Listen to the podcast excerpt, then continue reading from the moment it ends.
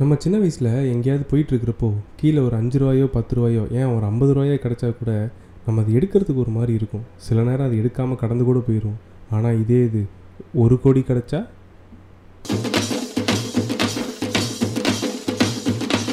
Hi hello வணக்கம் மக்களே. Welcome to இசிபிசி tax என்ன சொல்கிற பிரவீன்? ஒரு கோடியா அப்படின்னு கேட்டால் ஆமாங்க ஒரு கோடியே தான். இது எங்கே நடந்துச்சுன்னு பார்த்தீங்கன்னா கேரளாவில் காசர்கோடுங்கிற ஒரு டிஸ்ட்ரிக்டில் கண்ணகன்காடுங்கிற ஒரு இடத்துல தான் நடந்துச்சு. அவர் பேர் சுதாகரன். அவருக்கு வயசு இப்போ ஐம்பத்தி மூணு. அவர் வந்து ஒரு சின்ன கடை நடத்திட்டு வர்றாரு இது நடந்தது பார்த்திங்கன்னா ரெண்டாயிரத்தி பதினாலில். அவர் பார்த்திங்கன்னா மாதம் ஒரு பத்தாயிரரூபா வருமானத்துக்கு அவர் ஃபேமிலியில் மொத்தம் ஆறு பேர். அவர் டெய்லி அவர் வீட்டிலேருந்து ஒரு ட்ரெயின் பிடிச்சி இந்த கடைக்கு வரத்துக்கே ரெண்டு மணி நேரம் ஆகுமாங்க. அப்படிப்பட்ட ஒரு சூழ்நிலையில் அவருக்கு வந்த ஒரு கோடி ரூபாயை அவர் நிராகரிச்சிருக்காருன்னா பார்த்துக்கோங்க. இது என்ன நடந்துச்சுன்னு பார்த்தீங்கன்னா அவர் கடையில் பார்த்தீங்கன்னா ஒரு ஸ்வீட்ஸு அதுக்கப்புறம் ஜூஸு அதுக்கப்புறம் இந்த லாட்ரி டிக்கெட்ஸ் இதெல்லாமே விற்றுட்டு வராரு. அவர் கடைக்கு ரெகுலராக வர அசோகன் அப்படிங்கிற ஒருத்தர் வந்து பார்த்தீங்கன்னா இவருக்கு ஃபோன் பண்ணி சுதாகரன் சார் எனக்கு ஒரு பத்து லாட்ரி டிக்கெட்டை எடுத்து வச்சுருங்க அப்படின்னு சொல்லியிருக்காரு. ஃபோனை வச்சது அவர் வச்சுட்டாரு. இவர் அவர்கிட்ட என்னென்ன டிக்கெட் நம்பருங்கிறதும் சொல்லலை.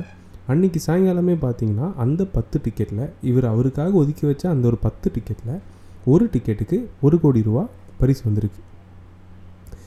அந்த அசோகனுங்கிறவருக்கு இந்த நம்பரும் தெரியாது.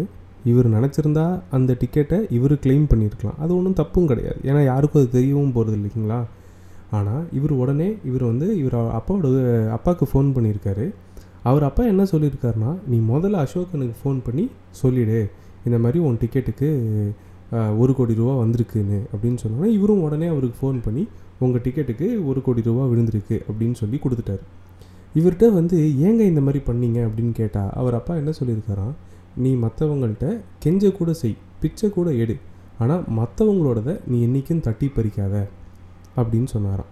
இது மட்டும் இல்லைங்க இதுக்கு முன்னாடியுமே பார்த்தீங்கன்னா இவர் ட்ரெயினில் ட்ராவல் பண்ணிட்டு இருக்கிறப்போ ஒரு கோல்ட் செயின் கிடச்சிருக்கு.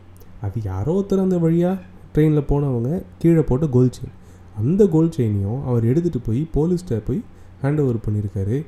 இந்த மாதிரி கதைகள்லாம் நடக்கிறப்போ தான் நமக்கும் மனிதநேயத்து மேலேயும் கொஞ்சம் நம்பிக்கை வருது. இந்த எபிசோட் பற்றின கருத்துக்களை கண்டிப்பாக எனக்கு தெரியப்படுத்துங்க. மீண்டும் கூடிய விரைவில் இன்னொரு நல்ல பாட்காஸ்ட்டோட உங்களை நான் சந்திக்கிறேன். நன்றி வணக்கம்.